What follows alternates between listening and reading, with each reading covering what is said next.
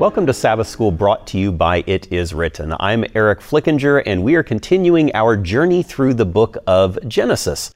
This week we're looking at week number 11, lesson number 11, Joseph, Master of Dreams. And with me this week, once again, is Dr. Greg King. He is the Dean of the School of Religion at Southern Adventist University. He's been a professor for over 30 years, especially delving into the Old Testament. Of course, the book of Genesis is certainly part of that and he's been a pastor as well, served in that capacity. Greg, it's good to have you back once again.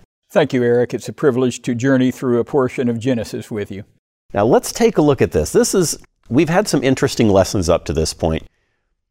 But Joseph, master of dreams, this is, this is particularly interesting. I want to kind of grab the memory text for just a moment to, to launch us into this. But the memory text is Genesis 37, verse number 19 which says, Then they said to one another, Look, this dreamer is coming. This whole concept of dreams runs throughout the story of Joseph. How does this play a, a, significant role? It does. And in fact, maybe we should notice that Joseph occupies the largest number of chapters in Genesis of any single individual. Just by way of review, you have Genesis 1 through 11 that deal with an assortment of individuals. Sometimes it's called the history of the earliest ages. And then we begin with Abraham around Genesis chapter 12, and that goes to about 12 through 25. And then there are a couple of chapters that deal with Isaac, and about 11 chapters, uh, 27 through, I guess, about 10 chapters that deal with Jacob. But then we come to Genesis 37, and Genesis 37 through 50 basically about the last 14 chapters of Genesis are focused largely on the Joseph story. And so he is called the master of dreams. Now, his brothers, when they use that expression, look, this dreamer is coming, they're probably using the, the words sarcastically because you see, Joseph has had these dreams and he has told them about their sheaves were out being bound in the field and their sheaves bowed over to, to his sheaf, or, or that he was bowed to. He had an, a dream of the objects, the planetary objects up in the sky, and the sun and the moon and the, the 11 stars bowed down to him. And he, we might say it wasn't such a wise thing to report to his older brothers. He, he tells them of those dreams and they scoff at them, they ridicule, and, and, and yet they're also very angry because there's a rivalry that takes place between them and Joseph. They anticipate that even though Joseph is not the eldest son, that Jacob is going to accord him a special privilege as far as leaving an inheritance. And so there is not just sibling rivalry, but a big animosity. But what we're going to see is that God is going to work through the life of Joseph so that those dreams will ultimately be fulfilled, but in a very surprising way, in a way that will amaze and astonish even the brothers of Joseph. Yeah, we, we see some, as Sunday mentioned, some family troubles, some uh, imperfect family dynamics, is perhaps a way that we could say this. There was a little bit of favoritism there. Well, there was a lot of stuff going on. What can we learn? What's, what can we take away from this story about some of the decisions, some of the choices, some of the dynamics that took place there in Joseph's family that had some negative consequences?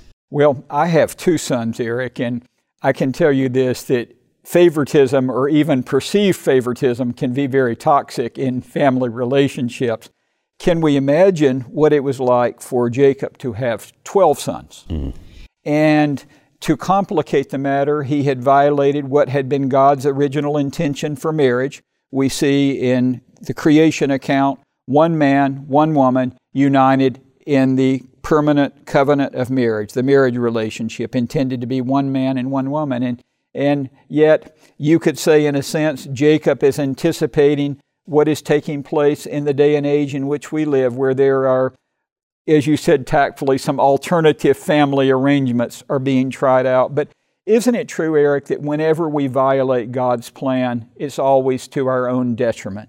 And so you have this situation of plural marriage where Jacob is married to Leah and Rachel, and then two of their servants, Bilhah and Zilpah, has these 12 children, and, and there are factions and rivalries that exist within that home. In fact, Eric, you might notice that this idea of favoritism and strife within the home it reverberates throughout several of these family situations in Genesis. You have Isaac favoring Esau and Rebekah favoring Jacob, and then Jacob favoring Joseph and Benjamin. And so, as I said, whenever we turn our back on God's plan, it doesn't result in happiness and joy in our lives. And we see that, well, living itself out in our world. Uh, there, there are many families today that are, well, broken apart, remelded. Uh, it, it, causes challenges, and, and, more often than not, the, the ones who pay the highest price are the children, and they act that frustration out in, in many and various ways. But God had an original plan. God still has His original plan in place, and it's up to us whether or not we want to follow it. But what we see happening here with Joseph, and even though the family dynamics were shy of perfect, I'm trying to be as generous as I can here, but they were a mess. God was still able to bring many good things out of that. So just because there may be some imperfect situations in your life or your family's life, don't give up. That doesn't mean that everything is completely shot. What it means is God can still work with that. Uh, we look at Monday's lesson, and boy, things get really bad in this family. It's not like there's just discontent or dissatisfaction or, or arguments. There's an attack on Joseph with a pretty horrible intent. Um, what, what's going on here? Well, I have a brother, Eric, that is one year older than I am. And I, I can say that we had some, uh, some, some wrestling matches when I was growing up, and maybe sometimes even a little more serious than a wrestling match because there's a little natural sibling rivalry that develops, but this is on a much greater scale. You see, Jacob had mistakenly, in my view, had given Joseph what is sometimes translated as a coat of many colors. The, the Hebrew to translate is a little complicated, but what it was, it was a distinctive garment that later appears in Scripture as a, a, the robe of a prince or a princess. And so Jacob is distinguishing Joseph in that way as his favorite son. Well, this made Joseph, this made Joseph's brothers, or half brothers as we might call them, see red, as the expression goes. They were very angry. And so when Joseph comes out on that one occasion to, to bring them food to check on their welfare, they don't want to just rough him up a little bit. They say, Look, here comes this dreamer, and they use this word. Here comes this master of dreams. Let's kill him, and then we're going to see what will become of his dreams. And so You'll want to keep that phrase in mind as you go throughout the entire Joseph story. What will become of these dreams? Will these brothers one day bow down in front of him? It's going to be fulfilled in a, in a way that will surprise and astonish them greatly. God is in control. If you ever wondered, if you ever just stopped to think, is he in control? We look at what's happening in the world today. The answer is yes. There are unfortunate things that happen. There are unpleasant things that happen. Just look around. There's plenty of them happening right now. That doesn't mean that God isn't in control. It means that He is working through these things. He still has a plan. He would love for everything to be perfect and wonderful and, and peaceful. Unfortunately, we live in a fallen world, and we've been looking at that in the book of Genesis. And even though we have uh, this story of Joseph that is imperfect. He goes through pain, he goes through sorrow, he, he goes through abandonment. God's still with him. The Lord was with Joseph. Yeah, and I might add on that in connection with that, Eric. Sometimes people might say, well, they back off their plan to, to kill him because they decide to sell him into slavery. Well, in some ways, that would have been considered a fate worse than death. In other words, as, as I reckon it, they, they decide, well, if we're going to get rid of him anyway, we might as well get some money out of him. And so they see, see a group of Ishmaelite traders passing by, a caravan. Can you imagine the terror on Joseph's face as they offer to sell him into slavery? Can you imagine maybe some bargaining taking place and Joseph realizing what is going on and, and running from one brother to the other, maybe falling down at their feet, clutching their, please, please, Simeon, Issachar, Dan, don't do this. And yet they sell him into slavery. And the lesson raised the point Did they ever, for a few moments, even think about how this would impact their aged father? Isn't it true that when, when we allow hatred and rivalry and bitterness to, to creep into our lives, it always has an impact on others as well? In other words, sin has an effect that reverberates and echoes around to those around us as well. I like that point, Greg. You, you bring out the selfishness that the brothers were experiencing. What, what can we get out of this? Not how is it going to impact Joseph, not how is it going to impact our father, not even how is it going to impact our relationship with our father, you know, ultimately, ultimately if it were found out. But even through all this, God is still there. God is still active. God is still guiding and directing. He's permitting things to happen, but He's working through these things. I don't know if we'll have how much time we'll have to dig into this, but we look at the the story of uh, of Judah and Tamar here in Genesis chapter 38. We're going to come back and, and dig a little bit more into into Joseph's story when we come back from our break.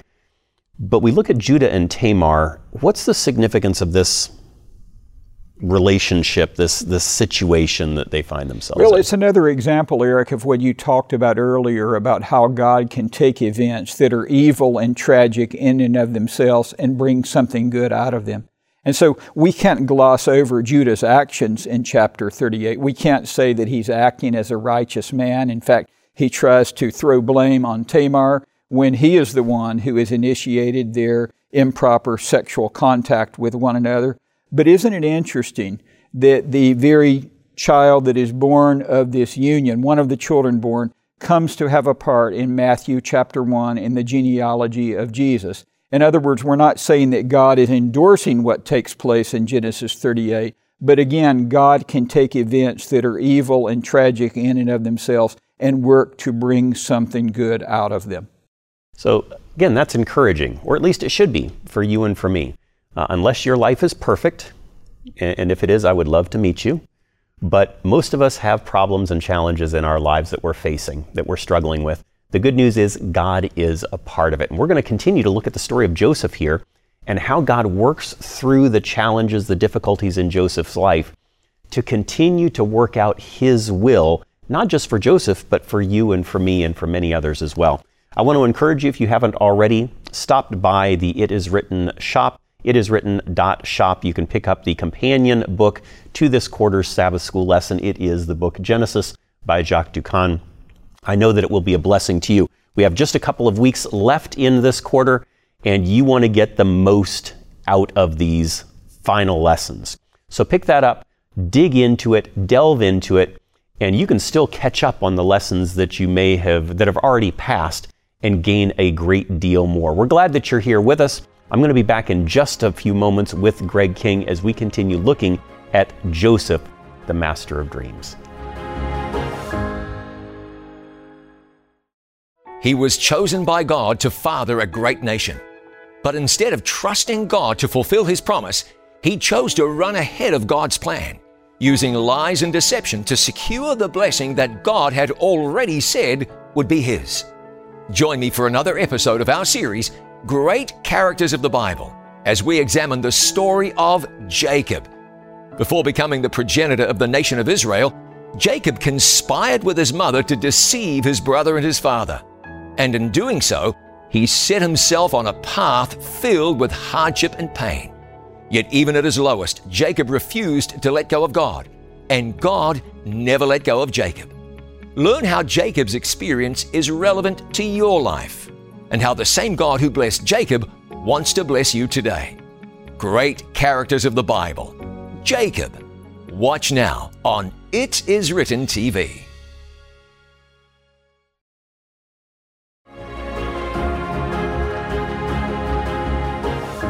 Welcome back to Sabbath School brought to you by It Is Written. I'm joined once again by Greg King. We're continuing to look here at the story of Joseph. And when we get to Wednesday's lesson, Joseph's already been through some challenges, but he's not done with the challenges that he's going through. Joseph, a slave in Egypt. There, there's a phrase, a passage that occurs over and over again here in this story of Joseph. What is that, and why does that give us hope? In fact, Eric, I think it's one of the themes that overarches the entire story of Joseph. You find in Genesis 39, verse 2, it says, The Lord was with Joseph. Now, this may surprise some people at first because they say, Joseph is a slave. He's serving as a slave to Potiphar, the, the captain of the guard in Egypt, and yet the Lord is with him in that enslavement. And then later on, and we'll be talking about how this story develops, Joseph is thrown into prison. But still it says, But the Lord was with Joseph and showed him steadfast love. And then in verse 23, a third time in this same chapter, because the Lord was with him. Now, I heard one preacher say one time the Lord was with Joseph, but he didn't tell Joseph anything about it. What that lets me know is there are some times that our life's circumstances may look rather bleak. We may be facing challenges. We may be facing what has been called the, the dark night of the soul. We ask, where is God in all of this? We get a, a, a medical diagnosis that we don't want to receive. We receive a phone call that gives tragic news to us whatever. Where is God in all of this? And, and what this story tells me that even in the challenging times of life, we might say, even in the darkest moments, we serve someone who says, who has promised, I will never leave you nor forsake you, to use the words of Hebrews, or to use the words of Matthew 28 Lo, I am with you always, even to the end of the world. And so the Lord was with Joseph in slavery in prison, wherever he was, God was with Joseph. It's interesting. God's God allows Joseph's life to go through some ups and downs. You know, his childhood was a, favored childhood. He right. was the he was the favorite kid, if you will. But that favoritism led him into a into a big problem, into, into being sold as a slave in Egypt. Now he's in Egypt, but he's he's elevated again in Potiphar's household. So it, it seems like things are going well for him again. And, and at, at, this point, you know, if you or I were in Joseph's shoes, we might have wiped our forehead and said, okay, at, le- at least things are, are better than they could be. And then, well, there's some, some challenges that Joseph runs into again with Potiphar's wife. Talk a little bit about that situation. Well, have you ever heard something like this said, Eric, that when life seems to be going too well, watch out? That's right. Because a test is going to be coming. And I think you set up the situation well. So Joseph has been sold as a slave and probably not something that he preferred, not where he would want to be, but then he does such a good job. And, and there's a lesson for us in this. Shouldn't we do be known for excellence, whatever we're doing? Joseph is so capable, and the Bible tells us because the Lord was with him, that he became a successful man, and his master turned over everything to Joseph's charge. He was the head steward of the house, we might say. Well, after a time, Mrs. Potiphar, the master's wife, she began looking at Joseph in a different way. He's a handsome, young, good looking guy, and, and she tries to become intimately involved with him. She tries to seduce him. And the Bible says that day after day, she pleaded with him to form this improper attachment with her. But, but Joseph refused. And then finally, one time, when evidently the two of them were alone in the house, she looks at him with longing eyes and says, Come to bed with me. And, and Joseph responds in these striking words of integrity How could I do this great sin and sin against God? You know, I thought about that before, Eric, and, and wondered Joseph could have said, Well, I served God when I was a child, when I was pampered back in the promised land, and what good did it do me? I would be far better off to listen to what the master's wife said, and, and maybe this would lead to an even further position of elevation. You know, this is even before the Ten Commandments are given in Exodus chapter 20, but, but Joseph recognizes that it would be contrary to God's will, incompatible with his role as a believer in the true God to engage in these improper relations with his master's wife. I tell you what, what a striking example of integrity for today Joseph sets for us. He really does. And, and this test that he's going through right now, which, by the way, he passes at, at great expense to himself. Yes. he passes it, but this test is it's not his last test. It's God is is leading him, God is guiding him, God is is giving him opportunities, we'll call them growth opportunities. And this was a growth opportunity that Joseph passed, we'll call it, with, with flying colors. I don't know how, if we want to use the, the word colors again, his coat of many colors, eh, unintentional totally. But he passes this one with flying colors and pays a price for it. What, what, what do you think God was trying to do here with Joseph, in Joseph, through Joseph to, to maybe prepare him for, for other things? Well, that's one of the most challenging parts about this story. Have you heard the statement before that no good deed goes unpunished? Well, Joseph is certainly experiencing this because I can think from Joseph's perspective, he is probably contemplating in his mind, okay, I'm going to stand true for God. I'm going to be a person of integrity. I'm going to do what's right in this situation, and surely I will be rewarded for it. And yet, what happens? His master's wife cast a false accusation on him. Now, I have told my students before when talking about this passage, I'm not sure whether Potiphar really believed his wife or not. He knew her pretty well, and, and had he really believed that his servant had tried to assault his wife, the servant would have been executed. But in order to save face, something has to happen. So he has Joseph cast into prison.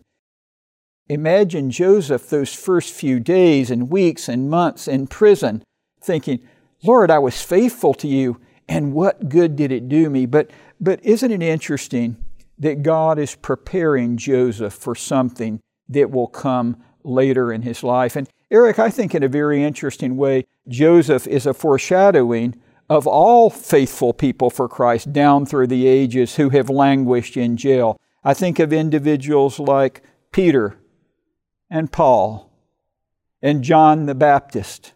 And you can even think of John the Revelator on the island of Patmos, people that are placed in a either in a holding place or a prison cell, and sometimes we use the word solitary confinement. But isn't it true when one of God's children is in prison, it's not solitary confinement because the Lord has promised to be with them wherever they are. You know, God was clearly with Joseph, and God was still using Joseph even though Joseph was in a difficult spot. Sometimes He allows us to go into difficult spots because there, there are people there who need to be reached. Now, that I'm not suggesting that you should try to do wrong things or end up in bad places. You know, God sometimes permits that, though. And even when He does, He has a purpose for us. He has a purpose for you. So if you're in a tight spot right now, if things aren't going as well in your life as you might like, and, and you find yourself in some sort of a prisoner or another, don't give up. God still wants to use you. While Joseph was in prison, he wasn't there alone. You mentioned God was with him, but there were also a couple of other individuals who were there with him. Talk about these, these individuals and, and how God used them to help elevate Joseph again. Well, isn't this interesting, Eric, that Joseph's godly character shines through even while he's in prison? And you could see that Joseph could have spent the rest of his time in prison sulking and pouting and here I was faithful to God. What good did it do me? But but one day he approaches these two fellow prisoners, we might call them political prisoners, and he says, Why are you guys discouraged today? Why are your faces so downcast? And they say, Well, we've had we've each had a dream, and we don't know what those dreams might mean. And and of course, remember the story, Joseph, the master of dreams, and and perhaps Joseph recalls those dreams he had had earlier in his life, and and through God's intervention, because Joseph said, don't interpretations belong to God, he's not claiming credit for it himself, but he interprets the dreams of the baker and the butler, individuals who had been trusted confidants of the Pharaoh. He interprets the dreams for them, and God is going to use this process eventually to elevate Joseph to the person just below Pharaoh as the second highest ruler in the land. So what it lets us know is that God is sometimes silently, sometimes mysteriously working behind the scenes to accomplish His purposes in the world. And it's encouraging to see God doing that in Joseph's life because Joseph kind of he he edges up bit by bit in his responsibilities, in his honor, in his uh, in his authority. I, I guess that's an appropriate word to use as well.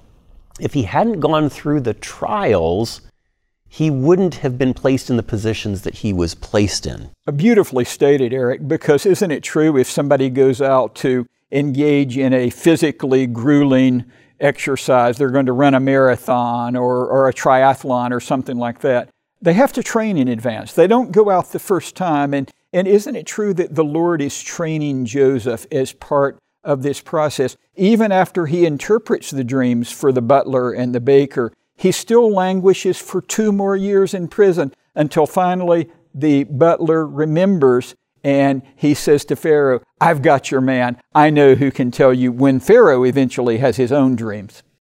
So God's at work. Don't give up on God. God is not giving up on you. I, I, I want to, in the few minutes that we've got left here, not even, not even minutes, but in the last minute or so that we've got, just some final thoughts on, on this story of, of Joseph the dreams and how God is with him in that? Well, Eric, sometimes it seems like evil is in control in this world. Sometimes the circumstances of our life seem to, to weigh us down, to bring us discouragement and depression. But, but I love the way that Joseph is going to come to this at the end of the Joseph story. And I'm not saying he felt this way all the time, but he ends up stating, What you meant for evil, God meant for good. And so I would just like to remind us all that God can take events and circumstances in our lives that are evil and tragic in and of themselves, and God can work to bring something good out of them. Thank you, Greg, for that, that final thought on the, on the life of Joseph here. Remember that God is with you. Remember that God has His best intents, His best intentions for your life. He wants you to flourish. Now, what that's going to look like may not be exactly what you expect, but He has a plan for you. And through the challenges that you have been through, through the challenges that you likely have yet to go through, He is going to work to mold and to shape you for an incredible inheritance, an inheritance in eternity. But between now and then, He wants to use you to influence the lives of others, to help others along the path toward Christ.